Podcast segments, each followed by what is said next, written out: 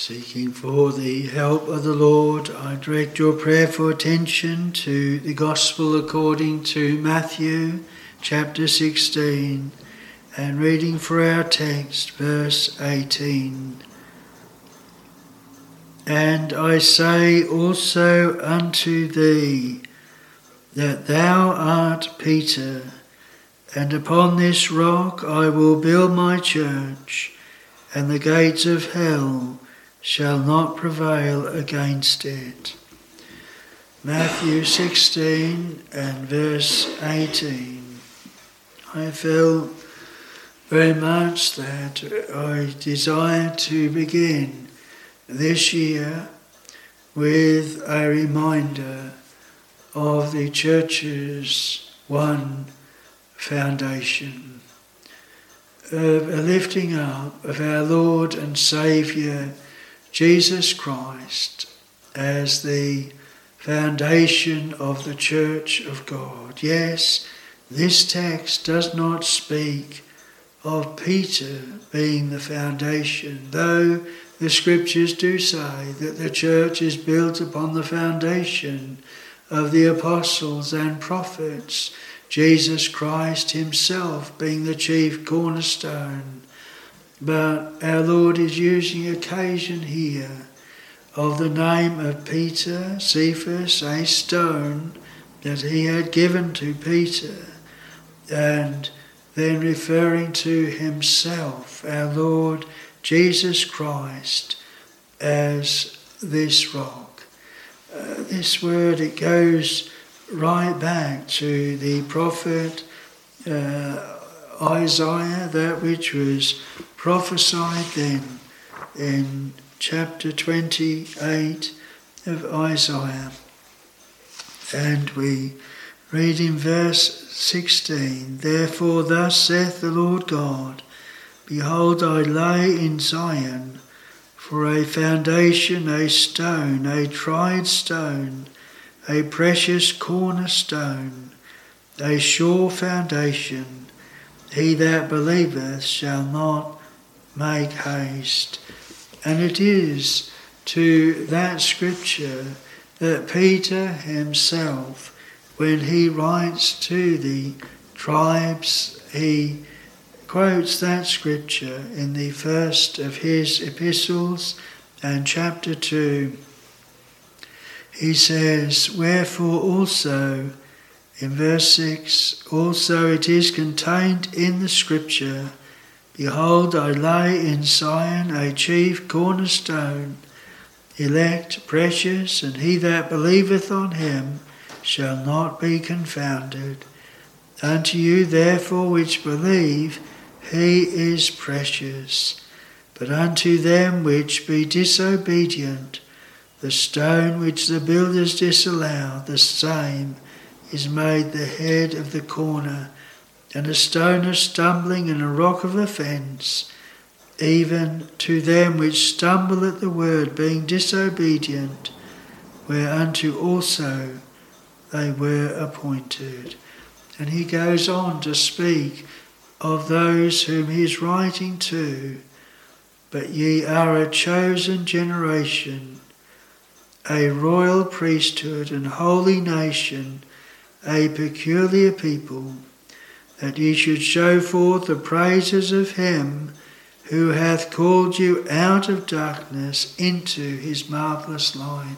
Very clearly, he sets forth a foundation and he sets forth the same God that not only provided the salvation in the foundation, but in the calling, in the choosing, and in the calling out of darkness into his marvellous light. That all is the work of God. And that is to be rehearsed in the church of God. It is the foundation for the church of God. So I want to look with the Lord's help this morning about four things that are set forth in, in this text. The first is the owner of the church. In our text, we read this Upon this rock I will build my church. The Lord is the owner of the church of God, it is His church. Secondly, the foundation of the church. We read in our text, Upon this rock I will build my church. This rock, the rock Christ Jesus, is the foundation of the church of God. But thirdly, we have the builder of the church. In our text, upon this rock I will build my church, not man. God will build it, the Lord will build it, I will build it. And fourthly, the security of the church.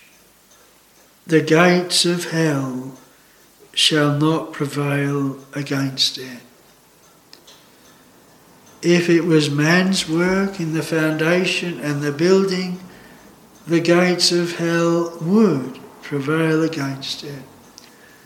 But God's work will stand. And so let us look at these four points. Firstly, the owner of the church, my church. Now we need to make it very clear right at the start that when we're talking about the church of God, we are, we are not talking about a building. We're talking about people. We're talking about those that the Lord Jesus Christ is to take to be his bride in Paul's epistle to the Ephesians. He speaks about the type of Christ and his church being as the bride and the bridegroom and the bride. Husbands, love your wives even as Christ loved the church and gave himself for it. The church is made up of those souls that the Lord hath chosen in Christ and that have undertaken to redeem. He owns them because, as we read in John 10, Thine they were, and thou gavest them me. The Father gave to the Son a people to redeem. It is a people that he has loved with an everlasting love. It is a people that were chosen in him, in Christ, from the foundation of the world. When we have the name of our Lord first brought forth, his name shall be called Jesus, for he shall save his people from their sins. And immediately in that verse, we have his people, the church of God, set forth. Now you might say, well, in the Word of God, you only read the word church in the New Testament. But the Apostle Paul speaks about the church that was in the wilderness. They drink, drank of that spiritual rock that followed them, and that rock was Christ. They knew this rock. And we must remember there is only one true church. There's local churches, we have that in the Revelation, where there is letters to the pastors or angels of the churches, and there are local churches, and each local church is a type of Christ and his church. They are answerable to him and him alone. But there is only one, one that have been chosen from eternity they're the same people that we read then in Revelation that there is an innumerable multitude which no man can number in heaven. They are a people that have been drawn from all ages, from the uh, through the Old Testament right through to the end of the world. Those that have been called and saved have all been saved into the one church they have all been redeemed in exactly the same way. They have been chosen at the same time. They have been redeemed at the same time at Calvary, which is another reason why the people are termed my church, because the Lord loved the church and gave himself for it. That is, at Calvary, he laid down his life for the church of God, for his bride, for that collective people spoken of as one. It belongs to him. The Apostle Paul says to the people of God, Ye are not your own, ye are bought with a price. Wherefore glorify God in your body and in your spirit, which are His. The people of God belong unto God, belong unto our Lord and Saviour, Jesus Christ.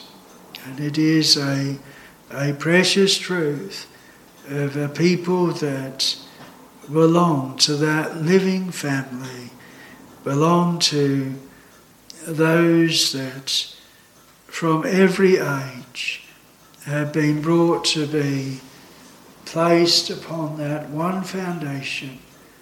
Some looking forward to Christ, and I do love that. Hebrews chapter 11, where we have all those right from Abel that lived and died by faith, and we read, not having received the promises, but seen them afar off and embraced them they saw the promises of Christ. Abraham saw my day and rejoiced at it. His hopes were built upon the Lord Jesus Christ. The Lord was his God, the same as David in Psalm 110 My Lord saith unto my Lord, Sit thou on my right hand until thine enemies be made thy footstool. If Christ be David's son, how is he then also his Lord? Well, as our Lord said of Abraham, before Abraham was, I am. But here we have then the owner of the church, and maybe as, as we go forth into this year, uh, be persuaded of this that if we believe in the Lord Jesus Christ, then we are His. He owns us. We belong to Him. He has placed us amongst His children. He has made that known. We are not our own. We are part of that one church of God. It is a great privilege, a great blessing. And, and may we really have an eye to it, whose we are and whom we serve. In our text, then, we have these words, my church. Well, I want to look then, secondly, at the foundation of the church. Upon this rock I will build my church. The Lord Jesus Christ is set forth as the foundation. Paul says that other foundation can no man lay than that is laid, which is Jesus Christ and Him crucified.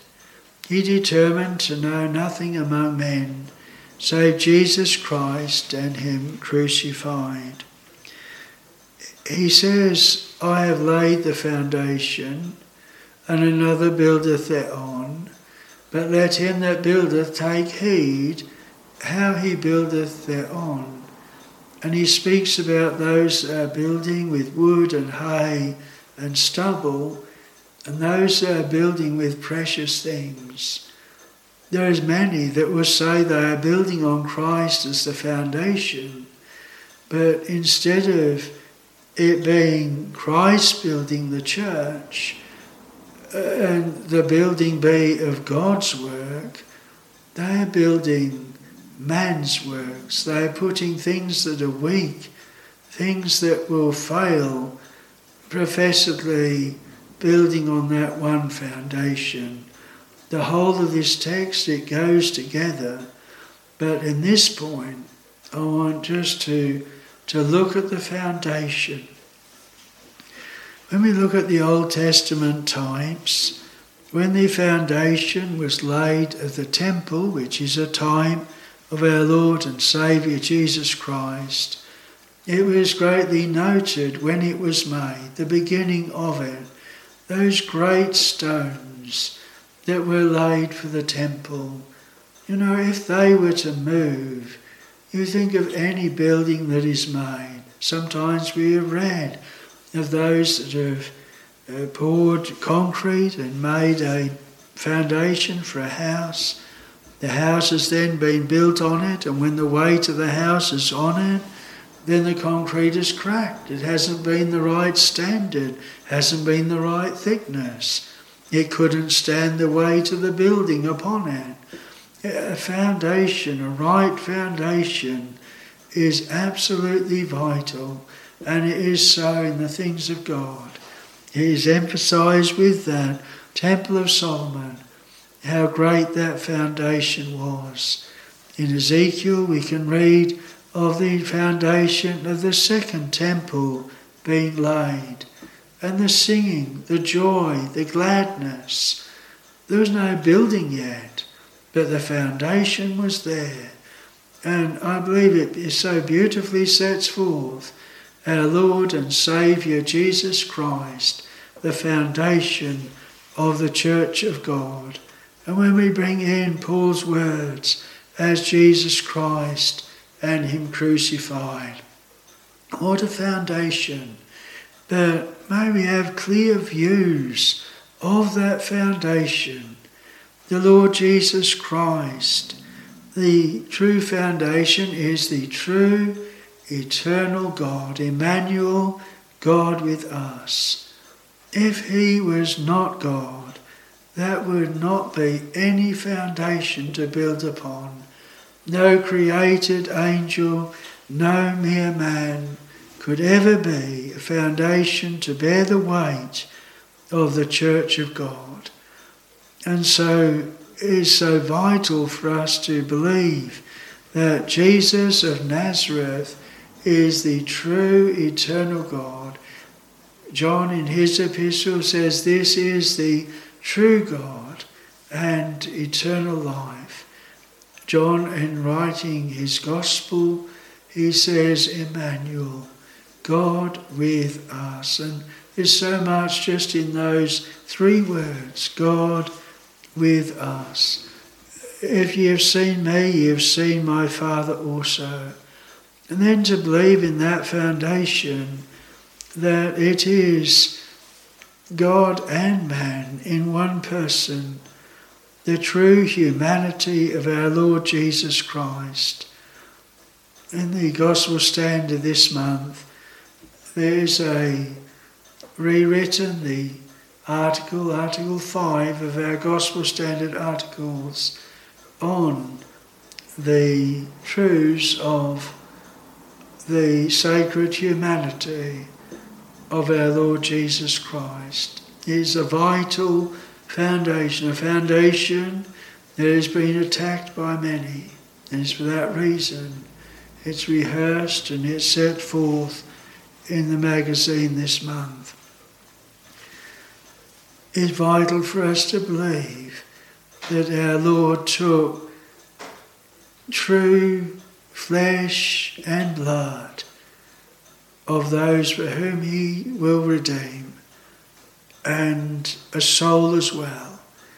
made not like unto the beasts that are just flesh, nor like the angels which are just spirit, but of the seed of Abraham. He came to redeem soul and body. At conversion, the soul is raised again. At the last day, the body shall be raised again.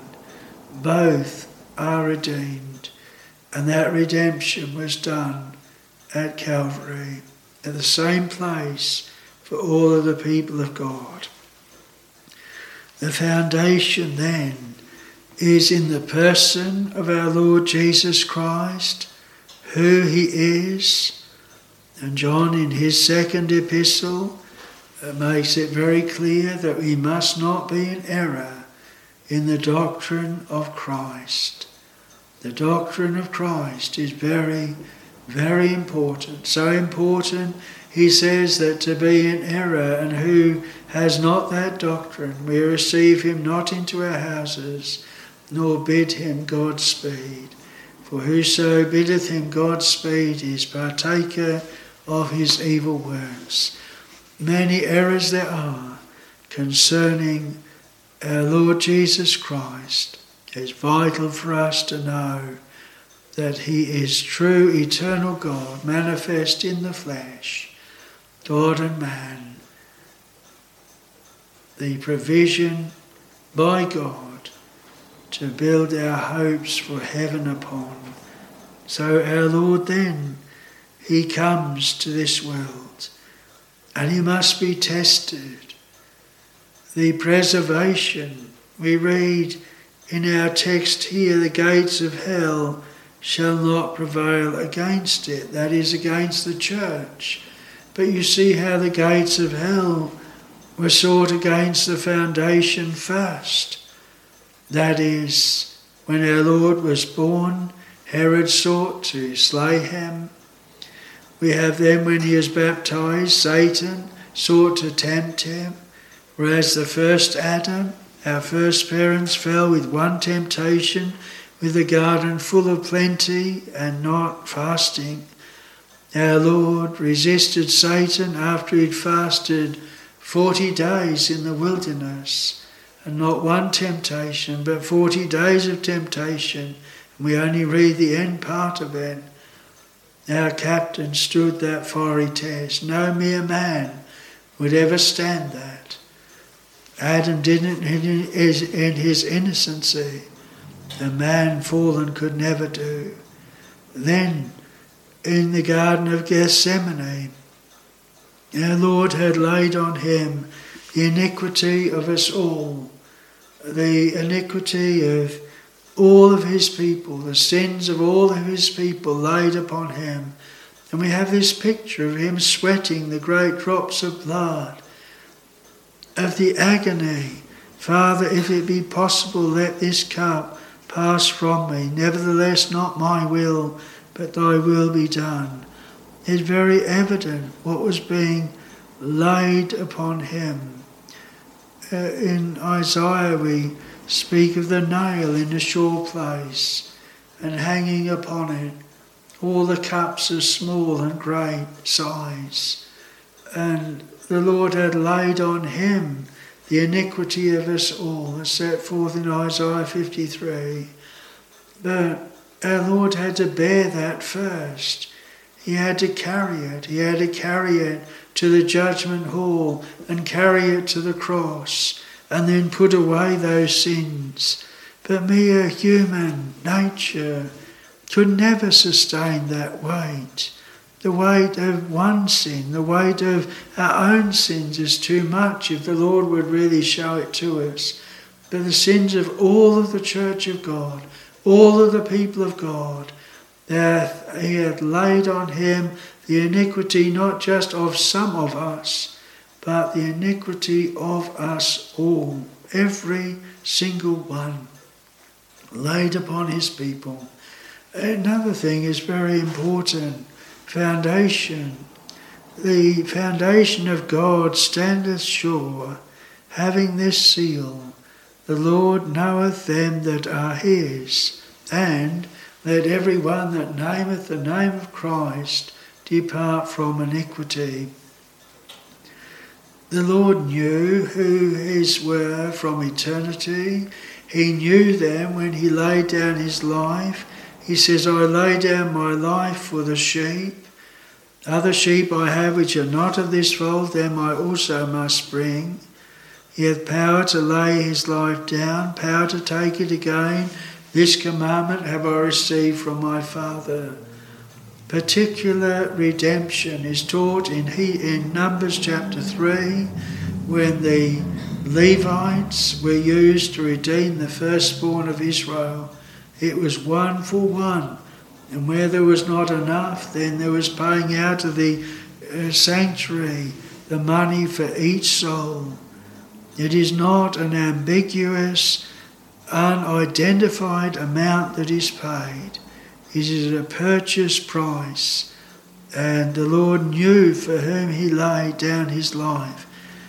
Nothing wasted, everything atoned for, the debt fully paid, fully met, and the actual act of doing it in a particular love to the people for whom He took their sin and suffered, bled, and died for it not just a, a general love as to who may believe of their own, but a real particular love for those that were his, given him, that he was a surety for, and those he laid down his life for. This is the foundation of God, that having loved his own, he loved them unto the end.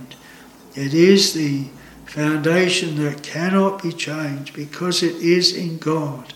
Anything in that foundation that rests in, in man, sinful man, changing man, it cannot be a sure foundation. It is not. It is in Christ and Christ alone. So when we have the foundation of the church, it is in the true person of the God man, Christ Jesus, and his offering at Calvary, his sufferings, his death, his rising again, and his intercession in heaven for his people. He hath ascended into heaven to make intercession for us. He is the one mediator between God and man the man Christ Jesus. He is the only name given among men whereby we must be saved. This is the foundation of the church. Upon this rock I will build my church. And so any any error, any way we look upon this rock, and anything less than set forth in Scripture is to undermine that foundation of the Church of God. We want to then look, thirdly, at the builder of the church. What would it be if we said, well, God built the foundation, but then left man to just build it? Now, may we be very clear God uses men. He uses his servants. He uses the preaching of the gospel. This is why, although the Lord knows those that are his, and he only died for them, redeemed them, yet we are to go out into all the world and preach the gospel to every creature because God has commanded it because He has directed us so to do. We do not know. The foundation of God doesn't stand sure in that the ministers of the gospel know those that are the Lord's. It stands sure in that the Lord knoweth them that are His. And we are to give a portion to seven and to eight for we know not what shall prosper, this or that, or both alike. Uh, we are to speak the word, instant, in season, and out of season. And we are to preach the word, authoritatively declare the word of the gospel, the word of God. But the builder of the church is the Lord. He is the one that is building it. He is using the instruments. You think of the type, the Solomon's temple, and sometimes I've read of those numbers that were used, and of course today using machines, then you don't need the great numbers of people. That there were thousands, hundreds of thousands involved in the work, and how different their work. Some were in the woods, long way away from the building of the temple. Some were down in the clay pits making the moulds for the brass and for the uh, things that were made of molten brass. Some were in the quarries shaping, shaping the stones and making them so that they would fit into the temple. They never saw the temple, they were always in the quarry, as it were. Others, they didn't see the quarry, but they were taking the stones and that they were taking them from the quarry uh, to those that were building, and then those that were building were putting them in, slotting them into place. And was one that was in the quarry say, Well, I'm not a builder because I'm not putting the stones into the building? Or, or, or the one cutting the timber down, that I'm not a part of doing this building because I'm doing that. Sometimes we can think that in the ministry. We think that the only way to be a part of a minister of the gospel, and remember in, in Revelation, we have the Lord in the midst of the seven golden, golden candlesticks. The golden candlesticks, he says, are the church of God. And in his hand are these seven stars. They are the angels of the churches, they are the ministers, they are in his hands. They are to do his bidding, they are his servants. And we have a picture with the Apostle Paul trying to go into Asia. No, you're forbidden to go into there. Trying to go to Bithynia, the Spirit suffered them not. Then come over into Macedonia and help us. The Lord directing where he goes, what his work should be. And the Lord is the director. And the Lord sends his people like Philip, go into the desert. Why? Why should I go into the desert? Because there's the chariot and the Ethiopian eunuch in that chariot. That's why. And so it's the Lord in his providence.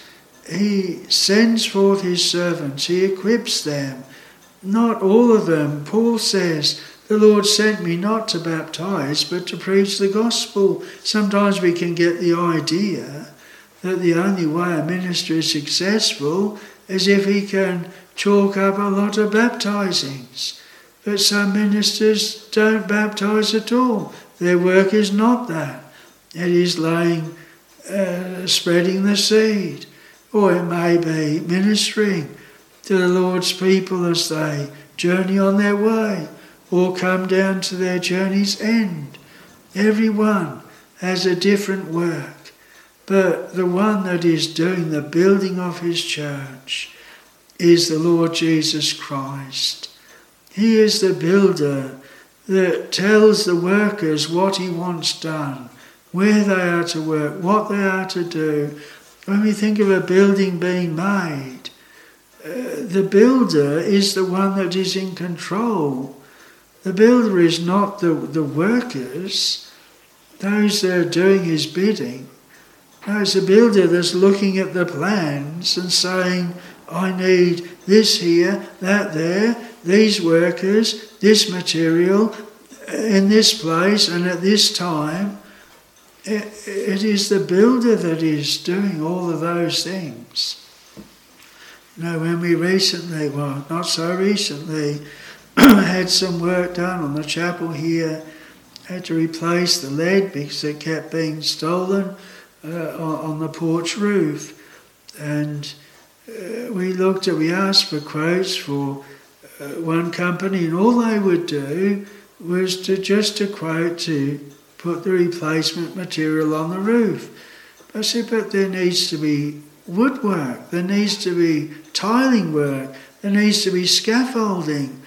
I don't want to be the builder. I don't want to coordinate all of these other trades. And thankfully, we were able to get a builder.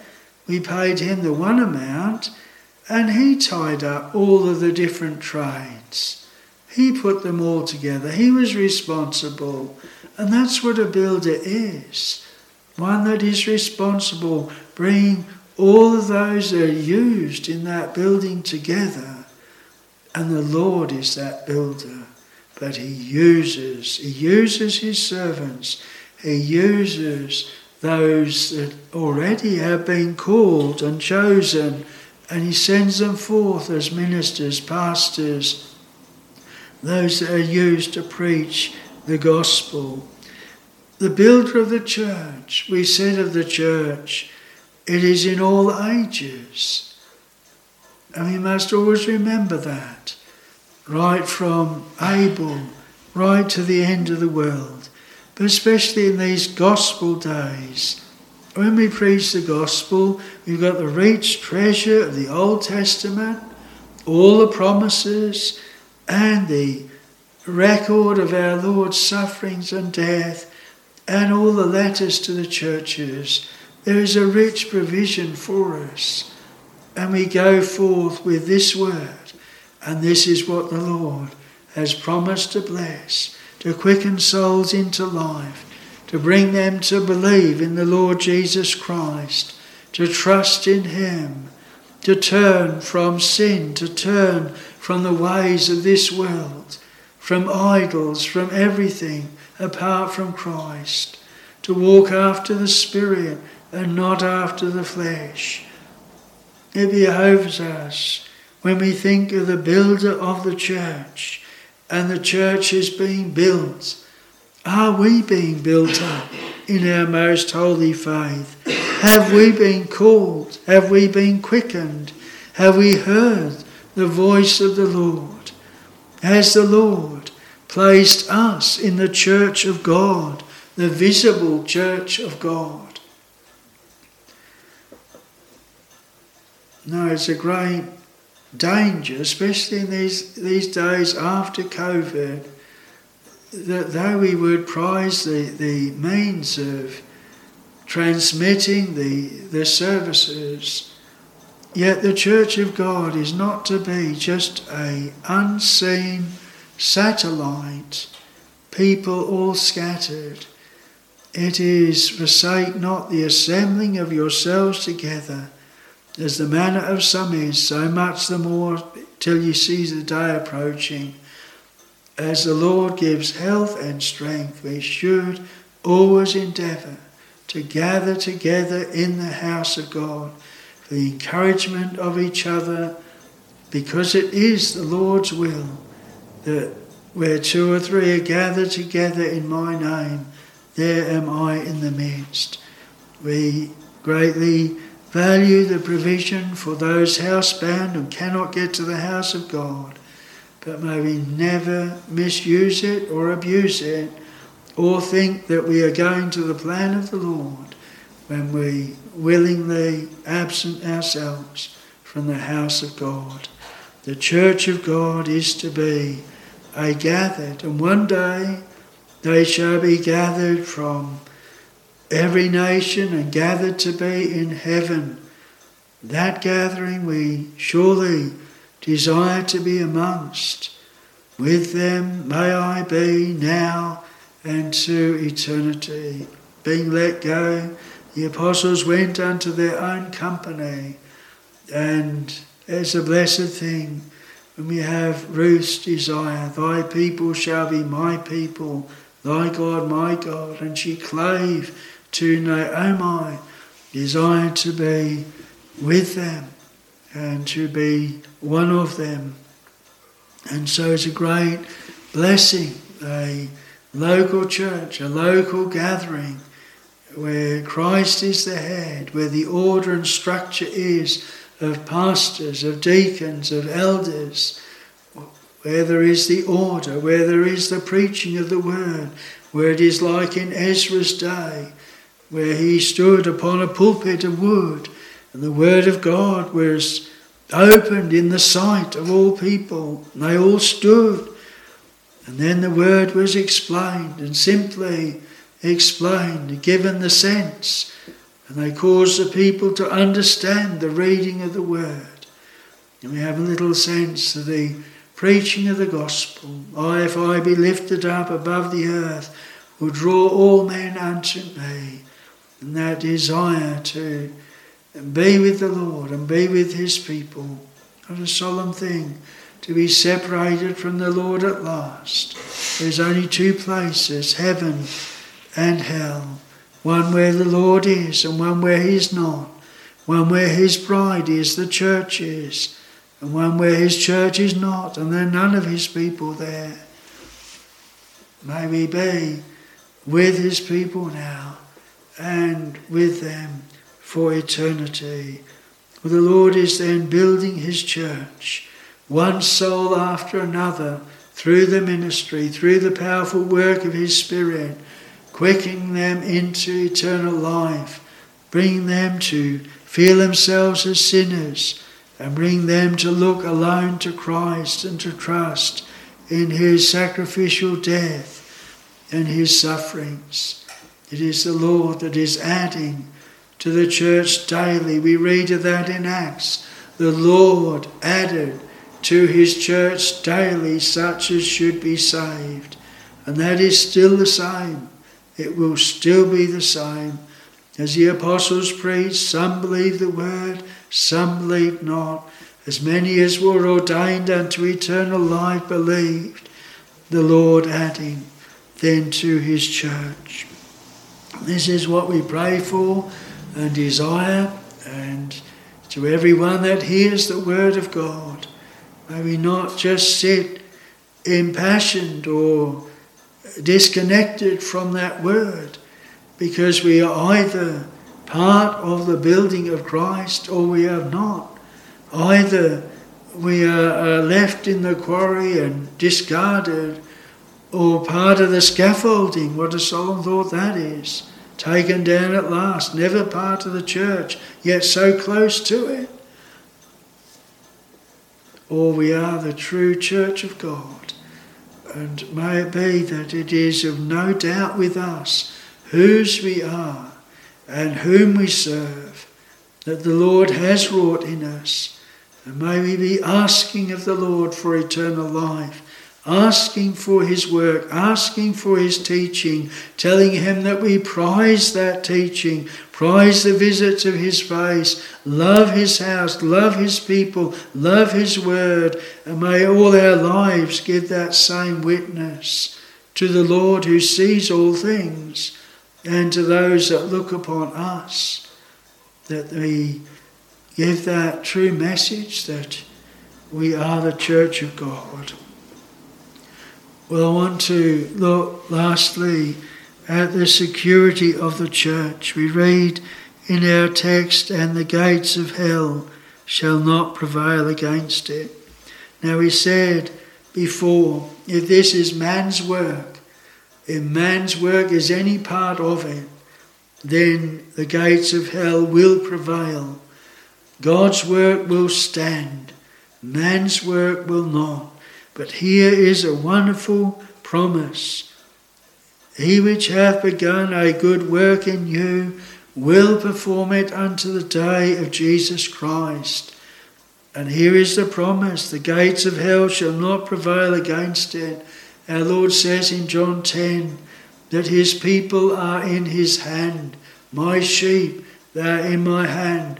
None are able to pluck them out of my Father's hand. My Father is greater than I, and no man is able to pluck them out of my Father's hand. A people that are chosen in Christ, a people for whom He died, a people that He has called and quickened. the Lord will fulfill what he has prayed in John 17. Father, I will that they whom thou hast given me be with me where I am, that they may behold my glory. And his will will be done, not because of man's will, not because of man's efforts, but because of the will of the Lord and his servants doing his will and labouring in his vineyard and being diligent in the word. The Lord will bless that, but it is the Lord's work. And it is He that is building His church, and that makes the security of it. There were those in the New Testament church that presumed to cast out devils, but they didn't have the authority and power of the Lord with them at all. And the devils had the mastery of them. They, people in whom they were, fell upon them, injured them, wounded them. They said, Jesus we know, Paul we know, Peter we know, but who are ye? The authority must be from the Lord Jesus Christ. And with that authority, the Lord alone, and we think of in uh, Jude, uh, speaking of the uh, angels and the Satan disputing where the body of the of Moses was, the angel he said, "The Lord rebuke thee," and the promise is for the people of God. He will not suffer you to be tempted above that which ye are able, but will with the temptation make a way of escape that ye may be able to bear it. Deliver him from going down into the pit. I have found a ransom.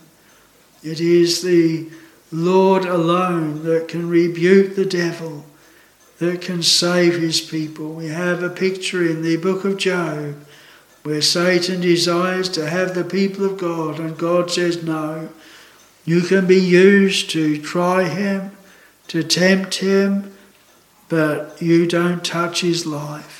The latter end of Job was better than the beginning, and all in through Job's trials and temptations, his friends that first came to comfort him, he said, Miserable comforters are ye all.